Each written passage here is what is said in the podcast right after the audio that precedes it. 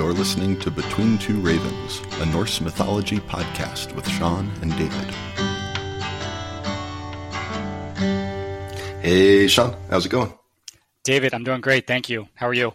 I'm good. I've been having a pretty good day. I've been uh, actually doing my mindfulness meditation practice. I've been actually exercising all those things I'm supposed to do, and now I actually am accountable to myself in doing them. So that's, no, that's my, awesome. That's also my little uh, intro uh, segue into uh, I'm starting my mindfulness group with the Walled Garden. So if you want to come do mindfulness with David on a Friday morning, there's uh, links in the show notes. what time zone it is for you? Yeah. No, that's awesome. Uh, with me, I my wife and I are going to Florida for a few days. Uh, her parents have a place that they like to go to there, um, or they have like a house that they go to in the winter and early spring. I haven't seen it yet, so we're going to go down there for a few days. My birthday is going to be on Tuesday, so I'm sure they're I'll, That's I'll be. Yeah, I guess. Well, that's not true. I guess. I guess I'm flying back on my birthday, so I'm going to be. I'm going to be traveling on my birthday, on can, my 36th birthday. So you can you can enjoy your uh, your birthday the day before. I'm sure it's fine. yes, that, that's probably sure. a nice time of year where it's not way too hot in Florida. Is it? You think it's going to be good there? Uh, it's going to be 90 degrees. Yeah, so maybe the humidity is already picking up there. I hope not. Um, apparently, this is like even warm for Florida at this time of year. Yeah, and like I guess the humidity is not going to be as bad, which is fine. Because I know like when you and I lived in Colorado at the same time, it could be 100 degrees and there would be no humidity, so like we could oh, handle yeah. it. But even here, like right around DC, I cannot stand the summers, and like that's why in a few years, like in a couple years, we're going to move to upstate New York, and I'm going to be happy as a clam, just like trudging through the snow and you know just enjoying yeah. the non stickiness of it, I guess. But that, uh, the, the, the, March in Florida should be a lot better than August in Florida, so I think that, it should be a good trip. Yeah, I would actually. I, crap, I am going to Florida again in May because my parents are going down there for vacation, and they muscled us into going with them. But well, at least it's before the hurricane season, so I think May's. I think May's fine. Yeah. Anyway, that's that's my struggle right now. Two trips mm-hmm. to Florida. Um, also, on my, like one thing I didn't mention to you before we started to record because I wanted to tell you in real time while we recorded, I actually started a TikTok account that, by this rate, is going to be much more famous than our podcast. It's a po- it's a TikTok account for both my dogs, Tobi and Waylan. So it's called Tobi and Waylan, and I have eight videos right now, and like after two nights, there's already a thousand likes, and we have 43 followers. Yeah. You gotta get little uh, between two ravens doggy bandanas for them to wear, and then our podcast is really going to take off. That's that's yeah. the secret. Cute dogs. Well, it's funny because like I have a normal uh, TikTok account that I I've never posted a video on. Like I just like watch the videos yeah. on it. But I remember like six months ago, or like it was probably even a year ago at this point, I tried to create an account for Between Two Ravens, and I was like, well, what the fuck are we going to do with a TikTok account for a podcast? Yeah. And I hope you find out. I hope by some process with the dogs, you're able to find out what we're supposed to do with TikTok because I don't understand it. It makes my head explode when I try to look at it. But I'm really glad yeah, Shawn's. It, it might be banned soon anyway. It's gonna be like I'm gonna make I'm gonna get famous and like get like an advertisement deal like for the dogs right before Congress bans it. I'm sure that's what's gonna happen. Is TikTok from China? Is that why? Yeah, it's a Chinese company, and it's like that's like one thing that Congress seems to be able to agree on. That like they're trying to get like the um, I don't even know if it's the government or like just they a just Chinese company. yeah. They just want a cut of the ad revenue. Once uh, TikTok agrees to give them a cut of the revenue, they'll be fine. Yeah, the U.S. Congress, we're focusing on the real things. But anyway, that's what's going on in my life. It's called Tobi and Waylan. If anybody wants to follow, that's at yeah, T O B I. Can we retweet it? Yeah, only old people look at Twitter anymore, right? But maybe we can retweet it out. And uh... I don't know anymore. We're old. I'm turning 36 on Tuesday, man. Uh, yeah, that's what I'm. Twitter is right up my alley. But... Yes, there we go. Like I, I was very excited three years ago when I figured out Instagram. Um, but yeah, anyway, what do you think? Should we get started, David? Let's get started, Shawn. What are we talking about today? So in this week, David and I are going to be discussing part two of three on our series on the journey of Odin. In part one, we discussed Odin's journey for personal growth primarily through his quest for knowledge and wisdom. In doing so, we looked at Odin's total life and we viewed these stories through the lens of him being like a person in their late teens, 20s. Um, though I think I said 20s or 30s last week because I'm personally still trying to pretend that my entire life is ahead of me, even though, as I mentioned, I'll be 36 soon. But anyway, Odin is a god who will stop at nothing to learn and grow and to live up to his potential.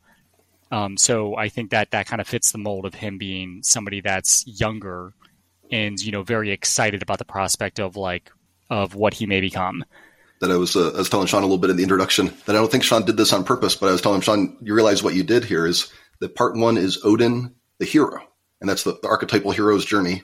Part two is Odin, the father, right? That Odin becomes the king, the father. That's what we're looking at today. And then part three will be Odin, the wise old man, and that that is the you know the archetypal hero's journey of a man's life. So that idea, um, actually, I was just listening to Robert Moore talk about that, that the hero is not the mature archetype; it's the warrior. The subtle difference between hero and warrior, but that the mature man is a warrior that under, the warrior follows the king. The hero is just trying to figure it out. The hero's out there. Mm-hmm. That's, that's Thor out there fighting things, attacking. He doesn't really know what he's doing.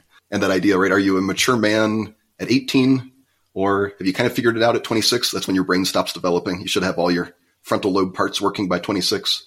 Or is it something more like 30 or 31 or 35 used to be midlife, but now is, is it really actually 42 or 51? And we'll, uh, we'll sort that out.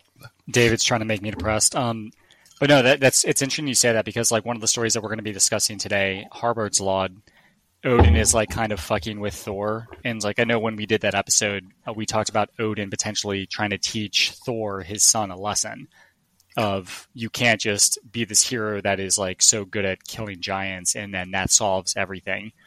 Um, yeah, I'm, so I'm we'll still get... not sure what he's trying to teach him, but it is my favorite story. That's the one I reread for this week. I'll have some parts oh, to yeah. share there. Yeah. yeah, I actually listened to our episode on Thor uh, versus Hrungnir, which Odin does play a slight part. So I listened to that today, but uh, anyway, we'll get into that. But last week, um, when we discussed Odin's story of him being younger and like him showing that he has this desire for growth in his specifically in his search for like knowledge and wisdom, we discussed the creation myth, his role in the Aesir Vanir War, the Meta poetry, him sacrificing his eye at the at Mimir's well, him waking the dead seeress to learn about her cosmic knowledge in Voluspa from the Poetic Edda, Odin hanging himself to learn the runes, as told a, in a portion of Havamal, and then Odin defeating Vafthrûdnir in a knowledge contest, as told in Vafthrûdnismal.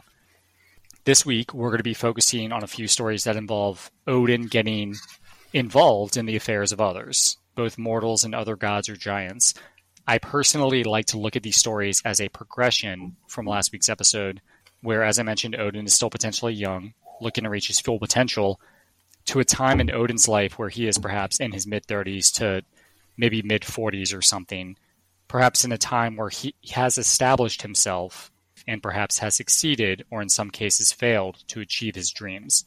But what does he have to do now with his time now that he is the king of the gods and maybe he has possessed this knowledge and this wisdom? If I can interrupt you a little bit there, that yeah, idea sure. that he's, you know, that he's the king, right? And that the king archetype is kind of the father archetype as well. And it goes back to we're not always talking about literally, you know, the, to this archetypal journey that you have to have a child and be a father, right? It's are you doing that father energy kind of thing? So it could be that you're you're a boss, you're managing people, right? As you say, he's getting involved in other people's affairs, right? Once you become a manager, you're in everybody else's business. And are you doing that as a good father? Do you bring that good father energy that people are they're happy to you know to make you proud and you uh, you know you pat them on the back and say great job or are you the you know bane of their existence and you make them miserable constantly and that's because you, you, might not realize that you're having to do that king father energy there right it goes back if you think the king is well i'm the boss and everyone does what i say that that barely works with kids and that does not work with your mid 30s uh, subordinate employees you know so yeah and that's very topical because like i manage a team of 10 direct reports and like i had this like mental thought today where like i'm trying to you know enable them to be their best selves at work and then yeah. like as yeah. a result of that them doing their best jobs but then i find out like i find myself consistently like certain points throughout a week or excuse me at certain points throughout the week where i have to be that person that like says wait nope nope you need to be doing this and like i'm this like dad that can't yeah. Yeah. let go of the uh, training wheels, I guess. And it's like right. you have a, I think what is August like? He's like five or six now, right? So he's, he's three. No, he's only wheels. three. Yeah. He's three. Yeah but he has training wheels. Yeah. gotcha. I just assume when somebody has a kid, like two years later, they could be anywhere from like yeah. three to ten. So I apologize big, for that. But like, he's a big, he's a big kid. Though. Yeah. Yeah. but anyway, like I'm at I'm at that like uh, part of my life right now where like I'm managing people and I like I do care about them, but at the same time, sometimes I just have to like. Like find that right balance that I'm still yeah. struggling to find, and I think most of us are in our lives. But the, I'll go on a tangent now. Usually I save them for the end, but I, I feel like doing it now. Yeah, sure. That idea of the archetypes, right? The idea like why, why are the archetypes real? Right? Why is this not just a crazy thing that Carl Jung talked about and that David thinks is interesting and it makes good podcast material? But why are the archetypes really real? that that everyone kind of needs these potentials in them, right? The potential to be a warrior. And it goes back in our current society. There's not a lot of opportunities to be a warrior. It's not usually that useful, but you need to have that stored in you somewhere because life throws you into a place where you really need to be a warrior, and you better be ready, right? And mm-hmm. that that everyone has that potential in them to be a father because life throws you something, and now now it's time to be a father, and you can activate and connect with that archetype, or you don't, and then that's kind of the issue. So that you know if those there's basically everything's an archetype, but certainly the king, the warrior, the magician, and the lover. There's different stages of your life. You need to be able to do each of those. Um, so that's my that's my tangent. no, I like that. That's I appreciate that. I just had an issue with uh like I'm like I own a townhouse and I just had an issue with like a basic thing in like fixing a part of the house and like every time I do that I'm like oh my god I'm a I'm a fucking millennial meme I can't do anything around the house to fix it and like it's yeah, and, and that you haven't where, practiced it, right? That you haven't activated that archetype. That I don't, I don't know why yeah. Red Foreman comes to my mind, but I feel like Red Foreman has a toolbox and knows how to fix his toilet or whatever, some nonsense in his apartment, right? I'm actually pretty good at fixing toilets. I can't fix much else, but I can fix a toilet. But but if you don't practice that archetype, you can feel like yeah, like I'm incompetent. I you know I'm a man and I'm supposed to be able to be a king, and I don't know how to. But you haven't practiced doing it, right? And that, but that you do have that potential in you. That, that's the theory, and it seems to be true. But some things can get in the way. So. Yeah. yeah, yeah, definitely. And I haven't exercised it because like when it, when something is wrong with my house, I if I didn't have the internet, like I'd be fucked. But I have the internet and I have like a phone in my camera in my uh, pocket where I can take a picture, send it to my dad, and be like, "Dad, what's this?" And he's like, "Well, Shawn, that's a light switch." And I'm like, "Oh shit." And so, especially when you say you can, you can find anything on YouTube, that's being the magician. You have your book of spells, and ah, YouTube will tell me how to do this. I don't need to worry about it. well, no, and I wonder, like, I know, like I know this isn't the part of the episode, like the um, main point of the episode, but I know in previous episodes we talked about like the idea of like what masculinity is compared yeah. to like what modern people say toxic masculinity is, or like even fragile masculinity. But like, I like I, I understand that you want to you you want to be able to like be able to step up the plate and like do what you need to do as a person to handle these things that are thrown at you just in case like the worst happens. But i don't know. Maybe that maybe that's a reach on my part no if it's that um to the without me going too far off on toxic masculinity but that idea of the warrior right? Some people hear the warrior archetype and it's like david why are you trying to encourage young boys and kids and everybody else to be a warrior? But it's that if you have the theory says you have that in you for when you need it and maybe most of the time you don't need it but since it's inside of you, you need to be doing something with it. Because if you're not getting it to do something useful, it is going to show up places where nobody wants it showing up. And then that's why everybody's upset because you're, you know, yeah, being a warrior when this is not the place and time for being a warrior. But do you need to go play football? Do you need to, uh, what's another good warrior activity? Um, boxing. Yeah, bo- boxing, you know, to do a martial art, right? That workaholism is the idea that if you don't have anywhere else for your warrior to go, it's going to go into your workaholism. so I can relate with sure. that yeah, definitely. But it's also like um, the on the other end of things, you don't want to like only have that mindset in life. Like you want to be able to yeah. like enjoy things and just like let a lot of things go, which I think it's that's where. A, yeah, it's good to have a place for it, but that's yeah to, yeah. to be the archetype all the time. This is actually I'm, I'm finally uh, doing some research on really understanding the lover archetype, and and once I read it, then it's pretty obvious that like a lot of musicians, I think I said before, the shadow um, lover is the addict. So all these musicians who die from alcoholism in their 20s or thir- you know early 30s, but usually in their 20s. That was the lover archetype, but they became the archetype, and that's why they imploded because you cannot be an archetype. You can't be a god. You're just a mortal, and uh, you're, you're Jimi Hendrix, and everyone looks at you like a god, and you can burn out. And that's uh, same with the warrior spectrum. So yeah, yeah, yeah definitely. Um, anyway, so hopefully we didn't exhaust everything uh, that we were going to have at the end of the episode, but I'll keep no, going here. Yeah. yeah um, so, in this episode, we're going to be asking why a god may decide to get into the affairs of mortals, or just any other pe- or any other beings in general. So, like, why would Odin prevent his son Thor from crossing the water to get while offering him high end uh, insults in the process? Like, why would he use the sons of King Gareth, as told in Grimnismal? Why would he use them to form a wager with his wife Frigg? And like on the other ends, like even outside of the Norse mythology, why would a Christian God need to create everything so he wanted to form a supposed battle between good and evil, um, both of which he would have created anyway? And also, like in our maybe more topical, I, I never did this, so I hope. Why would a 10 year old want to see what a magnifying glass can do to a line of ants?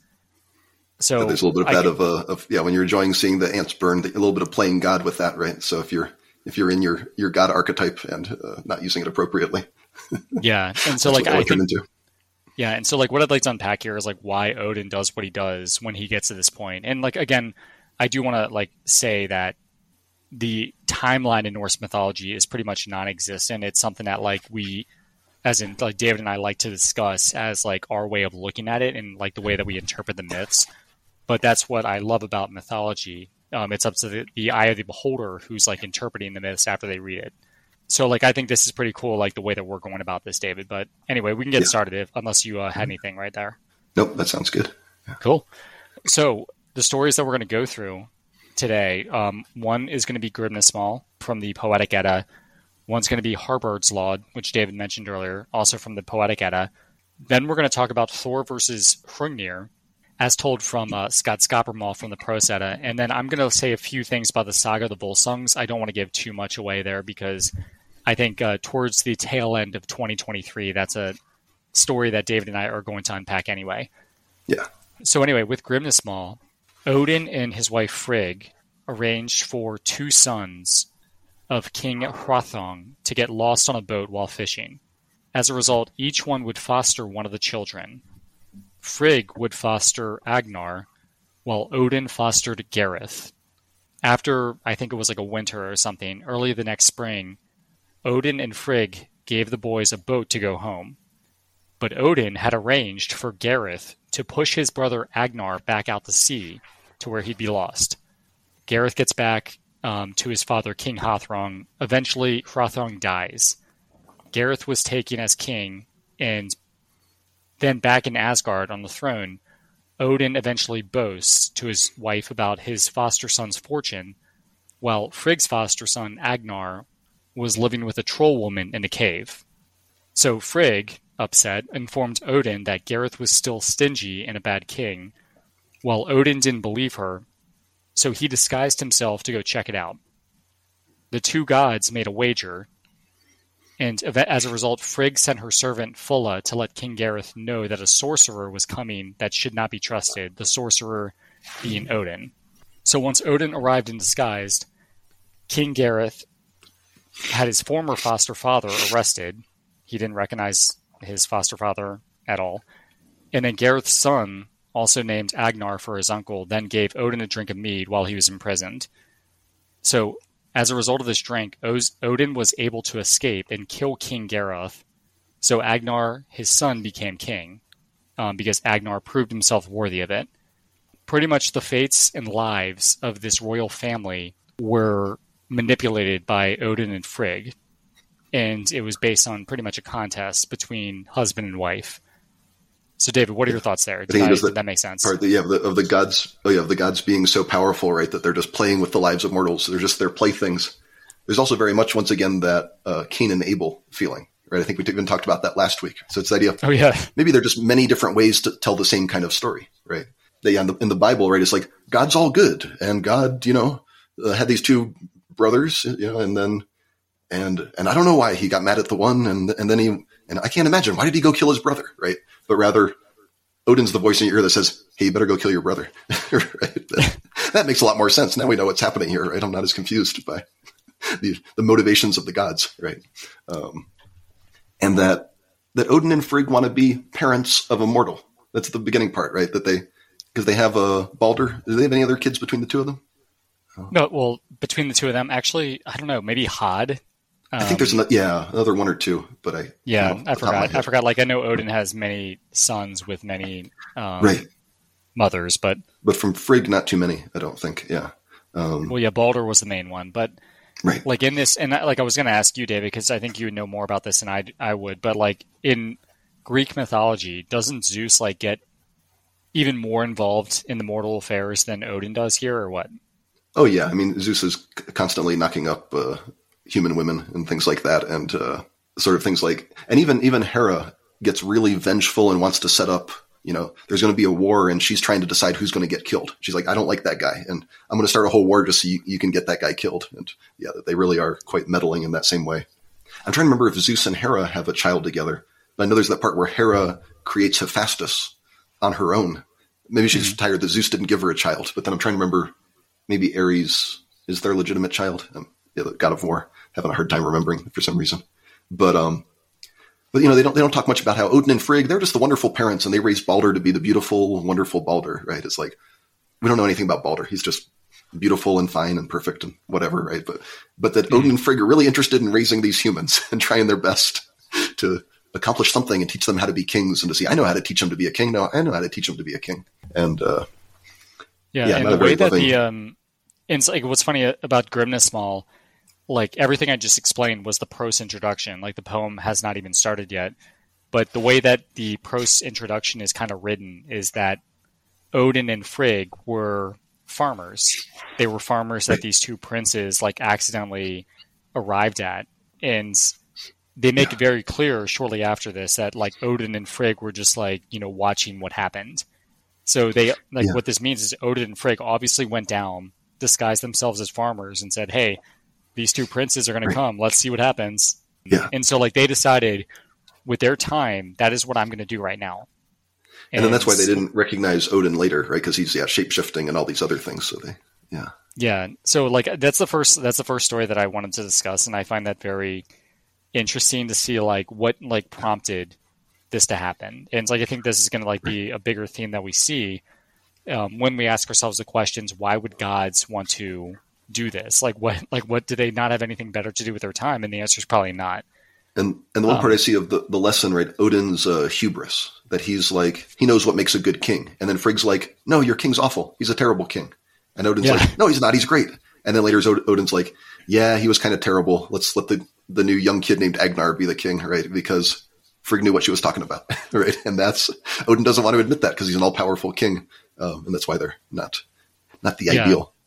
And uh, when you think about like gods and kings, um, like Odin and Frigg are the king of kings in this case. Like you can you yeah. can make that um, right. argument, and they know like what they do when they kind of manipulate this royal line.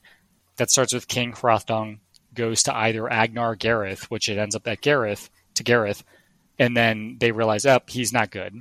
Um, and then so like Gareth's son Agnar, his uncle's namesake, is going to inherit the kingdom because he proved himself worthy. And just like in that exchange right there, like in in a kingdom, like that has the ability to like influence millions of lives depending on how big the kingdom is. So I don't know. I find that very like I find it like very cool to think about like you know, if you're just a random peasant that happens to be on these lands, how much of your life is going to change from these kings and how much of the king's lives is going to change from these gods. So I don't know. Yeah. We can yeah, the, the first first scene of Odin and his attempt at being a father, right? Went very well. and, yes. And here's the next scene. yes, definitely. The next one is Harbard's Lod, which is also from the Poetic Edda. So Odin disguises himself as a man named Harbard and trolls Thor by not letting him cross the water. So in this case, Thor was just out east, out east fighting giants, and he was on his way home. And for some reason, the mighty Thor has an inability to cross this river. Um, so Odin, disguised as his ferryman, like says, "I'm not going to let you cross." After Thor asked him to let him cross, and in doing so, he insults him and he makes fun of his mother, the Earth, which is also, since Thor is his son, Odin's love interest at some point, the god personification of the Earth. But Odin also belittles his achievements of killing giants while also bragging about his sexual exploits. And so, David, I know in that episode we uh, discussed whether or not I guess in that episode we discussed Odin's motivations there. Like, why would he decide yeah. to disguise himself as, as, a ferryman to belittle his son Thor? Like, was it to teach him a lesson, right. or was it just back, to? yeah. Is Odin good. a good example of a father or a king, or is Odin a shadow magician who is a know-it-all and likes to outsmart you? and that's his major motivation is I can outsmart you, and that's that's great, Odin. You're you're a wonderful father. yeah, and like and I, I mentioned, uh, well, actually, like in that um episode, I think we talked about like what um, Odin's motivations were, and one of them was he was bored. He thought it'd be fun. One that he was going to teach him a lesson, but the third one that I mentioned was that Odin is this character that has built himself up to be something. So maybe like you could take a look at our last week's episode where he accomplished what he wanted to, and now he's just trying to like keep his wits sharp. I think I saying remember I the other this point like was yeah. that Odin's a bully, right? That is is Odin being a bully here, and and of course, Yeah. Thor's, Thor's not all that smart. He cannot talk himself out of a paper bag, and Odin's just shoving it in his face. Yeah, I don't think you and I like participated in any type of bullying growing up, but like I uh I think that that's where it'd be like, "Oh, it's fun." You know, I don't know. I can't speak for bullies, but No, and the part of, of the, the insecurity, right? As you said, Odin has himself built up as this big idea, and it's like, Odin, you don't need to keep trying to prove stuff. You're, you know, you're good enough the way you are, Odin, right? But but that Odin never had a father who told him he was good enough the way he was, so he's still right. busy trying to prove something, have a one up over his son, and it's like Odin, that's not the right game to be playing here. yeah, that's why he like sense. as we as you mentioned last week, he's the son of Besla, but he's not the son of uh, Bor. Right, right. So he he had his father, but then his father disappeared. Or what was Bor like? Is he an elemental force of nature or something? Or I can't remember. I, I'm sure they all are supposed to be something like that. Um, but like with the Yeah, AC, they all grew out of yeah, yeah. they, they- yeah, No, with he- the Aesir, it he was Bori. No, I'm sorry, good. Well, he, he didn't grow out of a giant's armpit. It was that his father was licked out of the ice by the cow. Right. That's the, Yeah, that's the and you can yeah. you can imagine since Buri was the only Aesir, he probably had sexual relations with a giantess because they were around at that point, and they gave birth to Bor, who also married the giant Besla or the giantess Besla. They gave birth to Odin, Vili, and Ve. Um, but you don't hear about Bor or Buri actually after that. Um, but you do like see like Besla sprinkled in through some of the other sources. Shawn, was there anything Um, else you wanted to say, or can I read a few favorite stanzas out of uh, Harbard's Liad? Just that, Yeah, that's yeah, a good go episode. That's I think that's a really good episode for people to go back to. Um, I, I think I still I can still stand by that episode. But just uh, Yeah. to give you a flavor of Odin and uh, Thor having a, uh, a duel of wits. Yeah, sure. So that Thor starts starts out not having the best, uh, you know, manners. Approaches an old man that's a ferryman, and Thor says, "Who is this lad of lad who stands on that side of the inlet?" And Harbard answers, "Who is this churl of churls who calls over the gulf?" So that you you walk up to an old man, you're like, "Hello, sir, could you bring the boat over?" Rather than, "Hello, boy, get my boat over here." That's that's not the way you want to. Anyways, thirteen. Thor says, it seems to me that it would be an unpleasant labor to wade over the water to you and wet my prick. I'll pay you back, you babe in arms, if your jeering words, if I get over the water. That uh, that's the best explanation we have for why Thor will not cross the river, is he does not want to get wet below the waist. It's- Yeah, and we also see uh, Thor like having issues with water on his way to Garrett's court um, in that episode, and also on the episode where they were hunting Loki. I'm pretty sure Thor actually successfully crosses the water, or he gets Right. to the water to like trap him or something like that. So I know that's a joke that we made in previous episodes where Thor always has this like adversary that is water that he somehow overcame at that point. So that it's a sign he finally matured, that somehow he can overcome the water, right? And what does it mean? yes, Uh, the other thing uh, Carolyn Larrington had in her introduction was explaining that the way these, um, what's the term for these uh, duel of wits kind of poems? A uh, a flyting is the the, oh the fle- genre yeah, I thought it was like fleeting or something. Yeah, F L Y T I N G, however you say that. yeah, That uh, that that's a duel of wits between warriors generally, and the idea is that usually they're both talking about this is how mighty I am, and this is how good I am at combat, and this is how much better I am than you. But, but this one is interesting because Odin doesn't even attempt to claim he's a great warrior. He's just like, I slept with a lot of women and I'm smarter than you. And that's his claim to fame. yeah. Let's see. Now here's one where Odin starts uh, mocking his uh, past uh, battles with giants. He says, Harbard says, I was, was with Fjolvar five winters long on that island called Allgreen. We fought there and wrecked slaughter, and we tried out many things. We had our choice of girls. And Thor says, How did that turn out for you with the women? And Harbard says, We had frisky women. They were all well opposed to us. We had clever women, and they were also were faith, faithful to us. The, the, the interesting thing in there is basically like Thor is supposed to have a response, being like, "Oh yeah, well that's not that great. I did this," and it's Thor's like, "Oh yeah, how was that? Tell me more." And it's like, "Thor, you're losing. You, you've lost the battle." Yeah, With- Thor did not win. Yeah, Yeah. and then a, a useful line here that because Carolyn Larrington commented that this is one of those kind of bits of evidence we have that was Odin kind of a king of the nobility, and Thor was the favored god of the lower class. Um, the way they say it in here was Harbard says, "I was in Valand and I followed the war. I incited the princes and never reconciled them. Odin owns the nobles who fall in battle. and Thor owns the race of thralls. Mm-hmm. So that would be the idea that th- these poems are probably written for the upper class, right? So we have all these stories about Odin and him being kind of, you know, like morally, morally not the most, uh, you know, a little more reprehensible. And then Thor is always being made fun of. And that idea that we're the upper class people writing these poems, they look down on the people who worshipped Thor a little bit. They like the people who worshipped Odin, right? That that's might be accurate, right? And that it's just an interesting thought, right? Is we, you know, we only get these from a couple sources, and were they big Odin fans? They weren't big Thor fans, uh, as possible, right? Because how often are they making fun of Thor and he's in a wedding dress and he's constantly Yeah. he's hiding in the glove, right, and things like that. Yeah. What are your thoughts on that part, Shawn? That uh, No, I mean it makes sense. Like uh Yeah. Like Odin is never like he Odin has his issues and like he has his like insecurities that clearly like show on the print. But with Thor it's very direct. Like, oh well one time Thor wore a wedding dress. One time Thor had to belittle himself and like hide in a glove for a night because he was afraid of the weather. Like it makes sense, but and that that Odin constantly lusts for power, and it's, it's so hard for him that he's constantly lusting for power, rather than there's never a lesson of maybe Odin shouldn't be lusting for power so much because who is our audience, right? Well, yeah, and, and like with uh, Thor, like he definitely has a chip on his shoulder, and like in this case, he does get embarrassed, and just like Yeah. what he did with uh, glove, and with like the wedding dress when he was at Thrym's wedding. So like, Here's here's the one about the uh, the giant and the glove. So says uh, Harbard says Thor had quite enough strength, but no guts. In fear and cowardice, you were stuffed in a glove. You didn't seem much like Thor then. You dared in your terror neither to sneeze nor to fart in case Fialar might hear. Thor says, Harbard, you pervert, I would knock you into hell if I could stretch over the water. That uh had to throw that one. You're you're too scared to fart. It's like you're you're disgusting. You're disgusting. Rather than he doesn't have a real answer. Just gross. Ew. And uh and then my favorite one that really connects to when we get into Loki's stories. Thor says, you know, stop wasting my time, get over here and or I'll I'll destroy you with my hammer. And Harbard says, Sif has a lover at home. He's the one that you want to meet.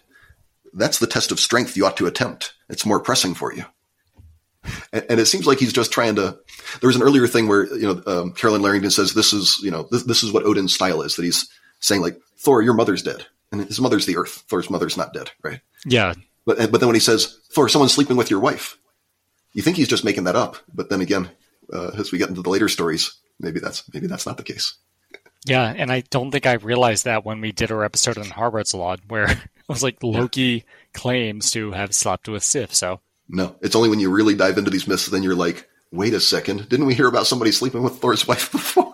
yeah, it all it all works. Like there's so many things that about Norse mythology that just like work where Oh yeah, you have a good confidence that and I think what- that's those parts Yeah. when you were a talented uh, poet and when you were when you were telling these poems, and you hit one of those things that everybody knew. The crowd went wild because they're like, oh snap, he's sleeping with Thor's wife, right? Because they they get the reference, right? If people really know these stories, yeah, Oh my god, that makes sense. Like I'm just like thinking back to like our earlier episodes where you mentioned like a uh, seer or like a skald going to different villages Yeah. and like telling these stories and be like, oh, and Yeah. then Odin says that Yeah. Thor's wife was infidel, like she had sex with other men. Like I don't know, and then like people just that's there might be so many of these references that we don't get, right? There can be so many things here that they seem that's like that's a weird thing to say, but that it's probably an innuendo or something.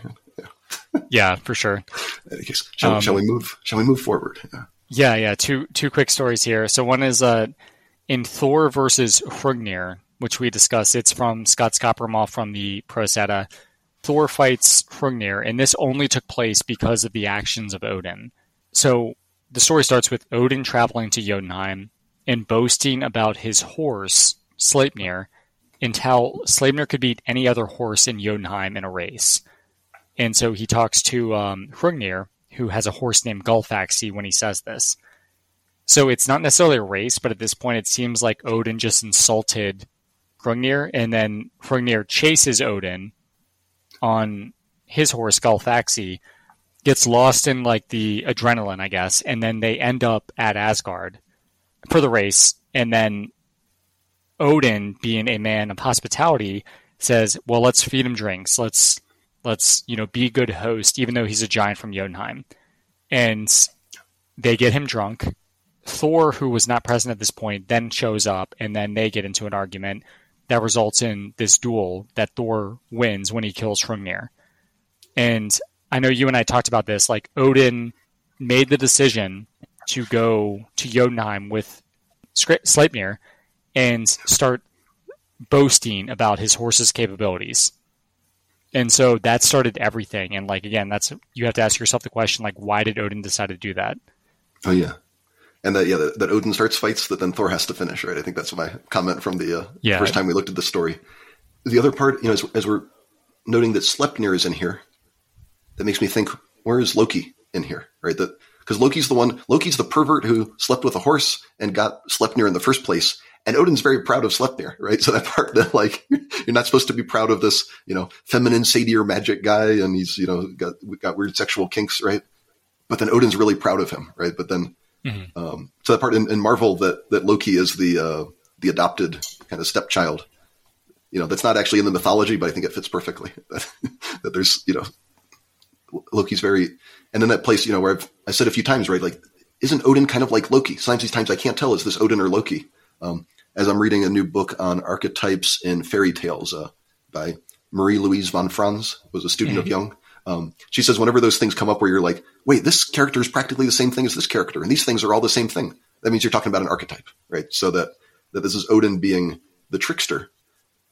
The story could be Loki, right? That Loki could go start a fight, and that's a bunch of other myths, right? Loki starts a fight, and now Thor has to finish it, right? Yeah. But that it's Odin here suggests we're dealing with that part of the, the father trying to teach you a lesson and teaching you how to be a warrior, right?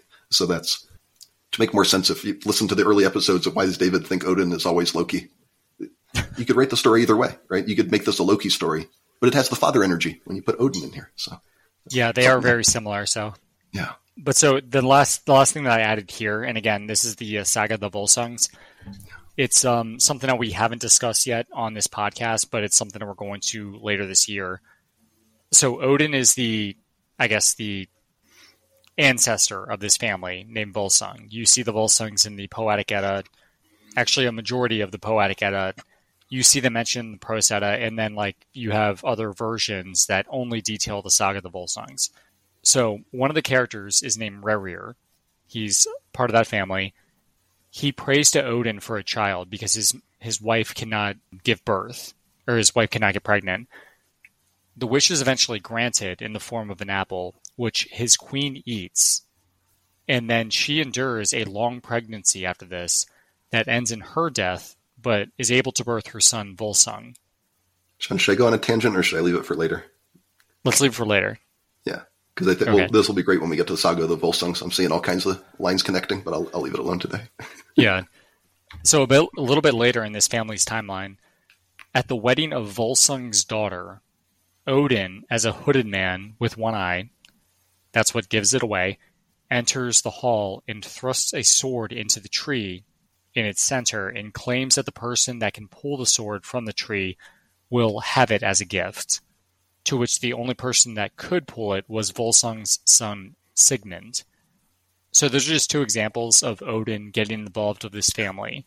But like you see a consistent pattern here of Odin just maybe he's bored or having fun getting involved in this family or getting involved in this uh, like the affairs of mortals. Um, yeah.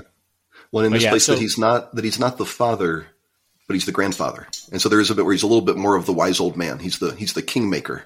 Um, but my only little bit I'll say where I was going to take a tangent is just you know Rerir prayed to Odin for a child, and well, he got what he wanted, but at what cost? Right? That's that's the seidr magic. That's some of this. You know, what what kind of magic is Odin's yeah. magic? things that have a cost. You don't just get a free ask God to make your life better. It's yes, but at what cost? Yeah, yeah no, and that's a good point because like Odin, um, and like he's a part of that family. Odin's son was Sigi. Sigi's son was Rerir, as I mentioned. Rerir's son was Volsung. Then it goes to Sigmund's. Then Sigmund's son is Sigurd the Dragon Slayer, who's like the main yeah. character of the saga of the Volsung. So like, um, I just wanted to like let like kind of put it out there that Odin is a part of this family, but you do see this consistent theme of him oh, yeah. maybe being bored to like do what he wants. I don't know. That, that Odin likes to interfere, right? And even when he becomes the wise old man, Odin still likes to interfere. But it's idea, right? They have the blood of Odin. Aren't they meant to be kings and great heroes?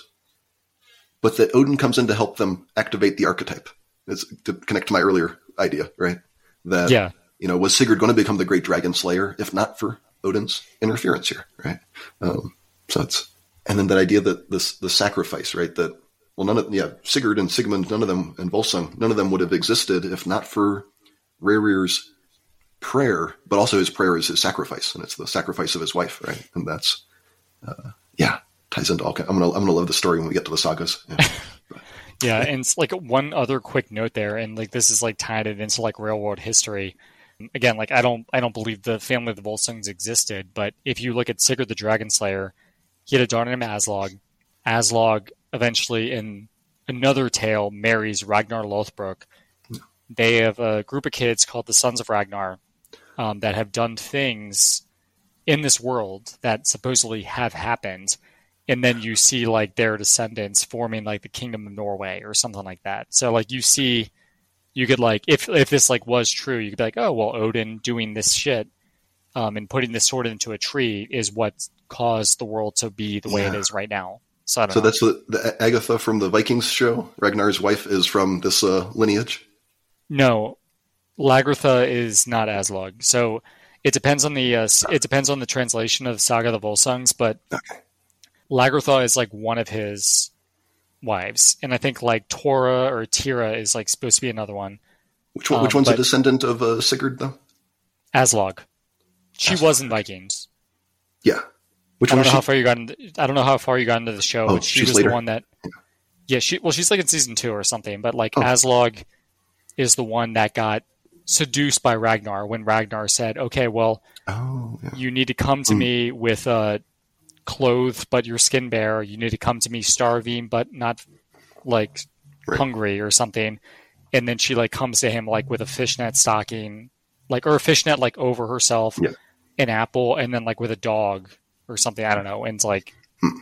I don't know if you No, I- remember. I that. you didn't get too far in the but- show, but Uh, uh, no, I remember it vaguely, but I would have liked it better if uh, Lagertha was a descendant of Sigurd. Uh, She was such a, uh, a female warrior kind of archetype there. But No, and I think in the, even the show they make a joke about Aslog being the uh, daughter of the famous Sigurd, the Dragon Slayer. So I don't know. Yeah, but um, the other thing, just oh, what year was this written? Do you know the saga of the Volsungs?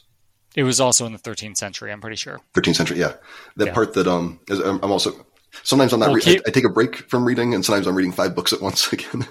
Yeah, and keep in mind, like I think the Saga of the Volsungs is like pulling stuff from the Poetic Edda because I would say 55% of the Poetic Edda is literally poems about the Volsungs. yeah, Um, but the Saga of the Volsungs, like some people have translated it to like be like a separate story or wrote it down as like a separate story.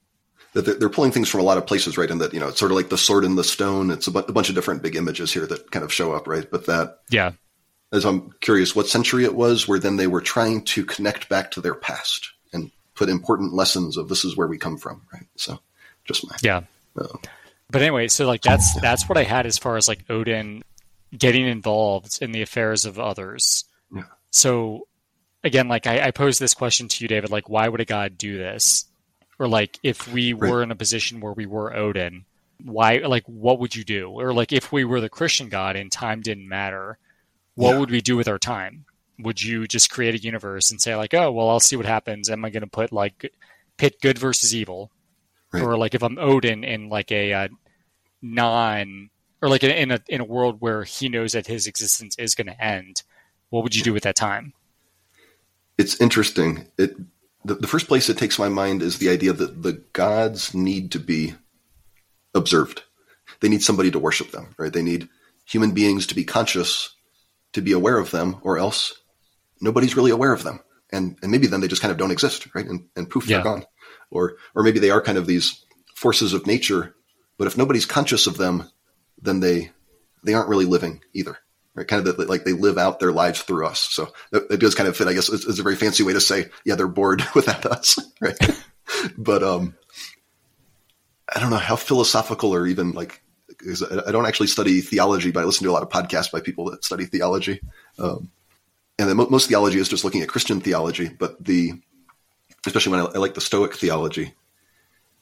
One of the things I was talking about is this idea, like that God has the, the idea that God has an intelligence, like like is um, is God or the universe conscious? and that sometimes that might actually be a thing like that's that's diminishing the idea of God to think that it has feelings and opinions like us, right? Like that it's it chooses things the way we do, right? But does does God have a will? That would be to say that just the universe has a will. There is a force, and things are moving a certain direction. the Big Bang happened, and everything's moving outwards, right? Is a scientific way to say it, but that there's is it just a force that's just happening, like fate, and it can't be changed, right? It's all predecided or is there somebody kind of sitting there thinking and scheming and having emotions and getting jealous and all of that? You know, to me, to me, I don't think any of that's needed.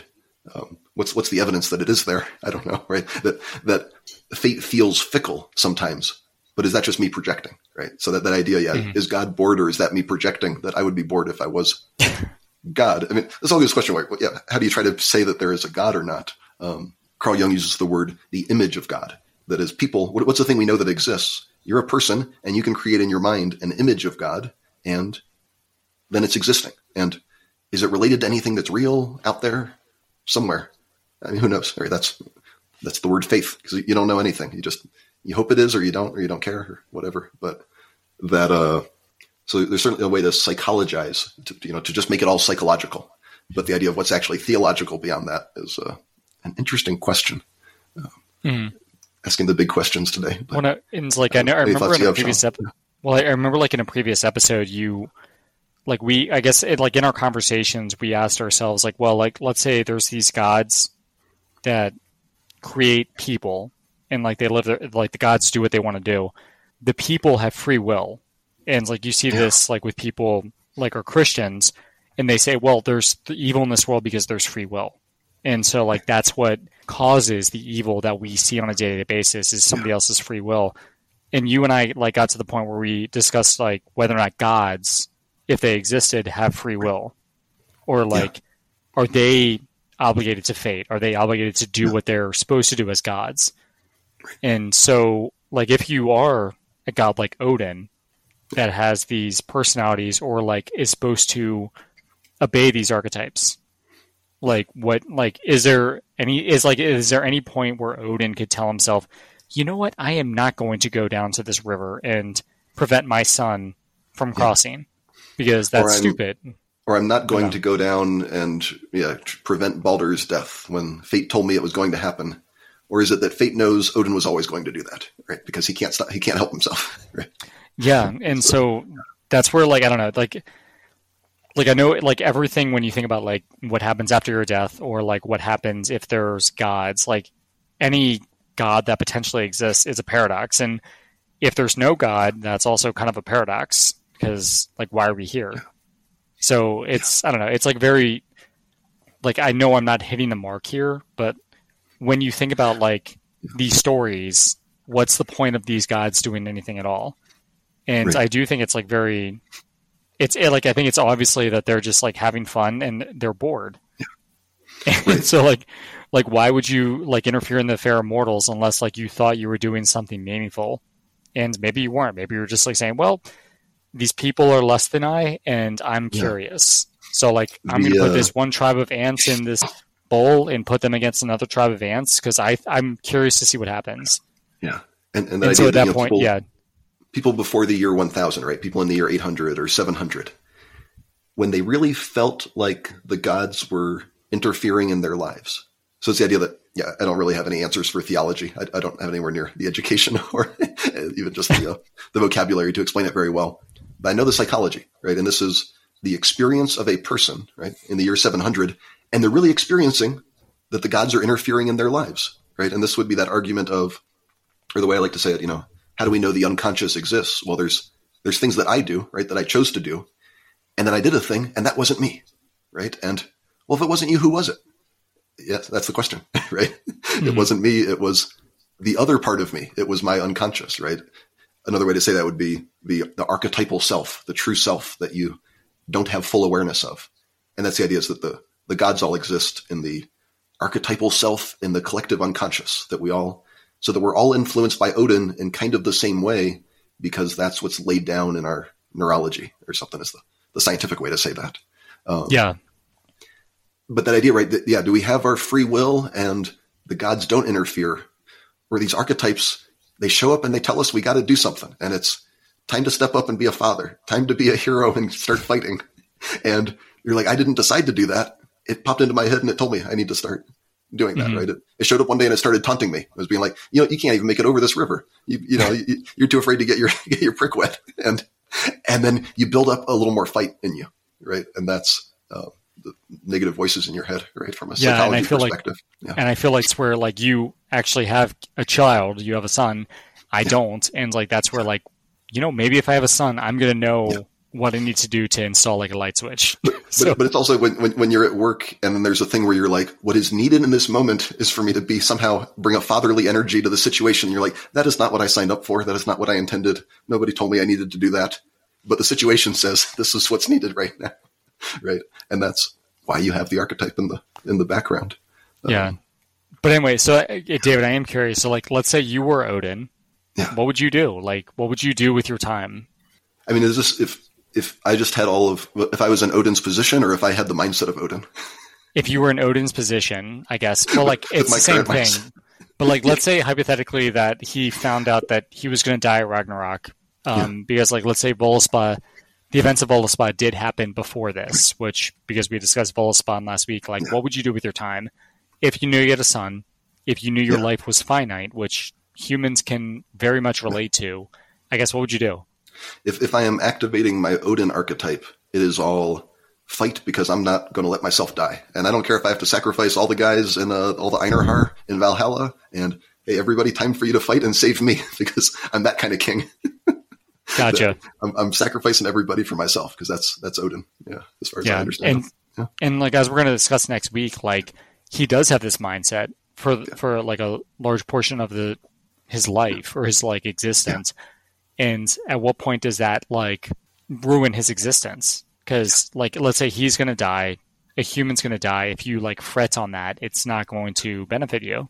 So like what, what can you do? Like you just like if you have a kid make sure that they are happy in their existence and like see yeah. if like they want to give but if you're if, to, that's yeah. that's the question of what, what would i do? What, what, would a good king do? What would a good father do versus what would odin do? And it's you, you, you sell your kids out because you're more important than they are if you're Odin. Um, it appears sometimes. I don't know if you listened to my episode of uh, Heimskringla, but there was like one king. Yeah. Oh, you did? Okay. There was like one king in this like line of kings from Odin all the way, or like Freyr, all the yeah. way down to uh, right. King Harald Fairhair, where this like one king decided to keep sacrificing his children for more years yeah. of his life, and he asked Odin for this ability to do so, and Odin gave it to him. Yeah. And so, like, you know, that idea that, that, Odin has powers, right? And Odin's actually not the right one to look to. Of is this a good idea? Is this right? Is it going to work out well? But Odin has powers if you want some powers. So yeah, yeah. That's, so we found out what David would do. what what David is Odin? Yeah, in, in the uh, David's Odin archetype. What, uh, yeah, but I don't know. Like, but so like that's where like just get back like to the uh, the topic here. Like, I really don't know in these like stories, like you see Christianity, Greek mythology, like Norse mythology, probably every mythology, these gods just getting involved in the affairs of mortals or creating mortals, and it's like it's it seems to be the consistent theme seems to be that it's a game to them. Yeah. So I don't know. That that goes to the idea in my mind. The good king is much more like Tyr, right? He does what is needed. He tells people, yeah. this is what would be fair, right? So that's who you look to when you're looking for is this a good idea or is this a bad idea? But uh, yeah, and so it's interesting that the Norse have Odin as their king, right? And and Thor could be the king, but Thor's still the hero. He hasn't figured it out yet. Um, and my other thought, going back to the, I'm sort of jumping ahead to, I'm sure we'll do a recap on Loki, but that idea, right? Are the gods bored? Another way to say that is, are things getting too stagnant and things need to be shaken up, right? And so it seemed like, well, if things are fated, they're all going to go predictably. But if part of fate is Loki and a little bit of chaos in there. That when things get too stagnant, they will get shooken up in a somewhat predictable, but it feels very unpredictable way. Um, mm-hmm. That I think that's what Loki's always doing, right? And Odin does a little bit of that. So is Odin sometimes bored? Yeah, he's bored sometimes, just shaking it yeah. up. But anyway, like David, like I, I know the only note that we have left here is like a note that I have on Star Trek. Um, Let's go for it. I, so, want, I, want, Shawn to do the wrap. I always do the wrap up. I want Shawn's uh, Star Trek wrap up. Yeah. Sure. So I'm a huge Star Trek fan. Um, I, I grew up watching Star Trek: The Next Generation with my father, and I think that show came actually that show came out when, when I was born, 1987, and I would always like sit there with my dad, like age four through eight or whatever, when the show was out. Um, and there was a character named Q, who was like this omnipotent being, this race of this race of beings evolved into these omnipotent, pretty much gods in the universe, which is supposed to be our universe in the year uh, like twenty in the twenty three hundreds, and this main character, like one of the Qs, gets involved in the affairs of Captain Picard of the Starship Enterprise, and he does so because he thinks it's fun. Um, but he also like they also like play to this part where he has like this uh, fascination with him, or he's like very intrigued by Captain Picard and the way that Captain Picard approaches things. So they show in some episodes that Q has the ability to like go to the beginning of time to watch the cosmos being born. So in this like timeline, in this like one portion or this one dimension of space and space and time, the Qs have like the ability to go like wherever they want. And then there's like an episode in Star Trek Voyager where there's another spe- race. There's like this another Q who comes to the, the captain of the Starship Voyager, Captain Janeway, and he tells her, you know what, like I want to die. I don't want to be doing this anymore. And like the whole point of the episode was that this Q tried to commit suicide. How, how did they and, talk him out of it? I, I, watched a lot of Voyager, but I can't remember that episode. Well, and so like by the way, this is um, I'm very pissed off at myself when I did this earlier. Like I was looking up the episode on in, on the internet earlier, and I received a spoiler from something that I from Captain or from Star um, Star Trek Picard, the new show yeah. that I haven't watched yet, and I saw like a spoiler there. But there's a separate Q because it's like a race of beings yeah. in Voyager who try to commit suicide. The person, the Q failed, but at the end of the episode, the Q finally succeeded in killing himself. On Voyager, and that's so, where it ended. Yeah, interesting. Well, yeah, but like, um, it was like a big thing, but like the the rest of the Q just like they tried to stop him from doing so, yeah. but he was like, "I've got nothing to live for. Like, there's nothing else. Like, this is the most depressing existence that can be." And what I always like found interesting about that was like that's like an existence that we all hope to achieve. Yeah. And like I've looked this up, like a lot of people like online when they talk about the idea of heaven, a lot of them say like, "Well, I kind of want to be in the observer mode. Like I want to be like on this like higher plane."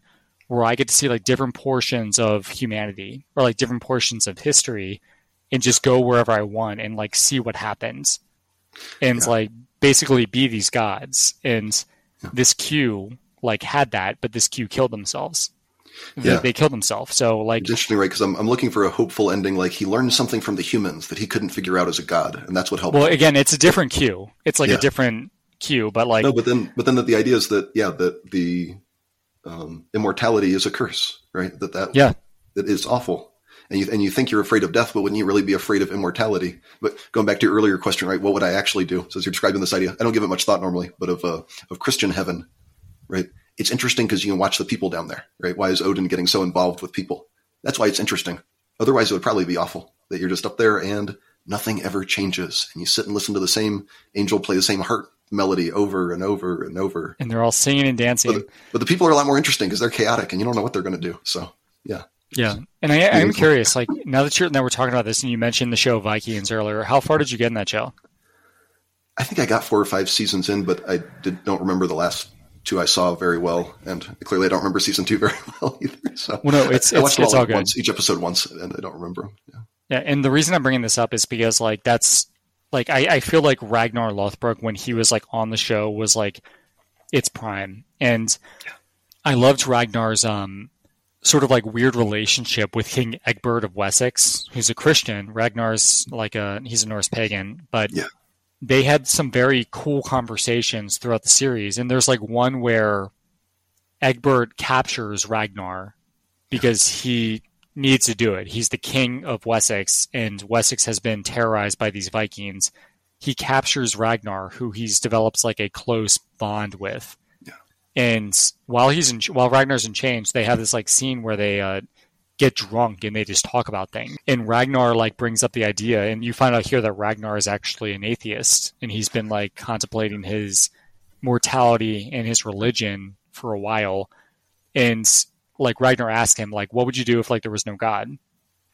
And like Egbert was like, "Well, you're crazy. Even if there was no God, we would need to have God." And like even if they doesn't exist, he would need to exist because there would be nothing that matters. And Ragnar's response was, "Well, if there's no God, we have to just kind of deal with it, and everything matters."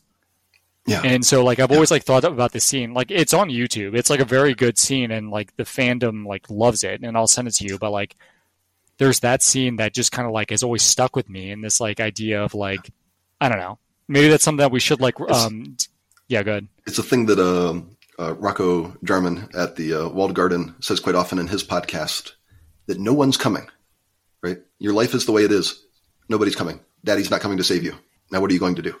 And that's very meaningful, right? That you can't pray and get the world to be saved and everything better, but you can do something. And whatever you do, that's very powerful. So, Yeah. yeah, interesting. Uh, just that the, uh, when we when we get to season eight and we run out of material, we'll go through the whole show of Vikings. But that uh, um, who is the the priest or the the monk that Ragnar takes back with him? Athelstan. Athelstan. I really love their interactions, and it's like, it's like, tell me more about your Christ God. I want to learn more. And I, I like to hope that was an authentic Viking thing where they'd be like, you're really into this one God, and, and we have ten gods and they're better, but why are you so convinced of your one? And yeah, that's Yeah, I think it was like I, it was funny that the naming of Athelstan because Athelstan Alfred the Great's grandson becomes like the first king of England. But um, I, I found that like I liked the character of Athelstan and I liked his story arc, but there was like some things I was like, okay, well, I see what they're doing here. I don't know. Um, sometimes I like cheesy. But anyway, Shawn, we should probably wrap up. Let's, let's see. And the next next week, next part three, we're talking about at least the way I call it is uh, Odin the wise old man. But uh, how, how do you summarize? I three? call it Odin and death, and it's funny because like I've been we've been talking about death, and like maybe this is like Shawn's edgy podcast where Shawn always talks about death, which I've done in multiple episodes um, because of my own personal like experiences and like things that I've um, or my own spiritual journey, I should say. But like my my thoughts of season or like the third episode of the series is Odin and his like kind of brush with mortality. I guess I don't know. and that it all you know that I uh, I'm never going to dissuade you from talking about death more because that's the whole Stoic philosophy of memento mori to meditate on your death. It somehow it helps you appreciate life, right? So we're getting there a lot of different directions, and I'll I'll, I'll describe a little bit of that I think next yeah, week. I am going to send you this. Like, there's like two videos from Vikings that I would love to know your thoughts on. yeah, let's do it. Sounds like a good I'll put them on the show link. So topic for next time. Sounds good. cool. All right, Shawn. Have a good night. Yeah, you too. Bye bye. Bye. Thank you for listening to Between Two Ravens. If you've been enjoying our show, please write a five star review on iTunes to help spread our podcast to a wider audience. See the show notes below for links to follow us on social media. Our podcast is part of the Walled Garden Podcast Network. The Walled Garden Philosophical Society is committed to the pursuit of truth, wisdom, virtue, and the divine, wherever it might be found. Visit thewalledgarden.com to learn more.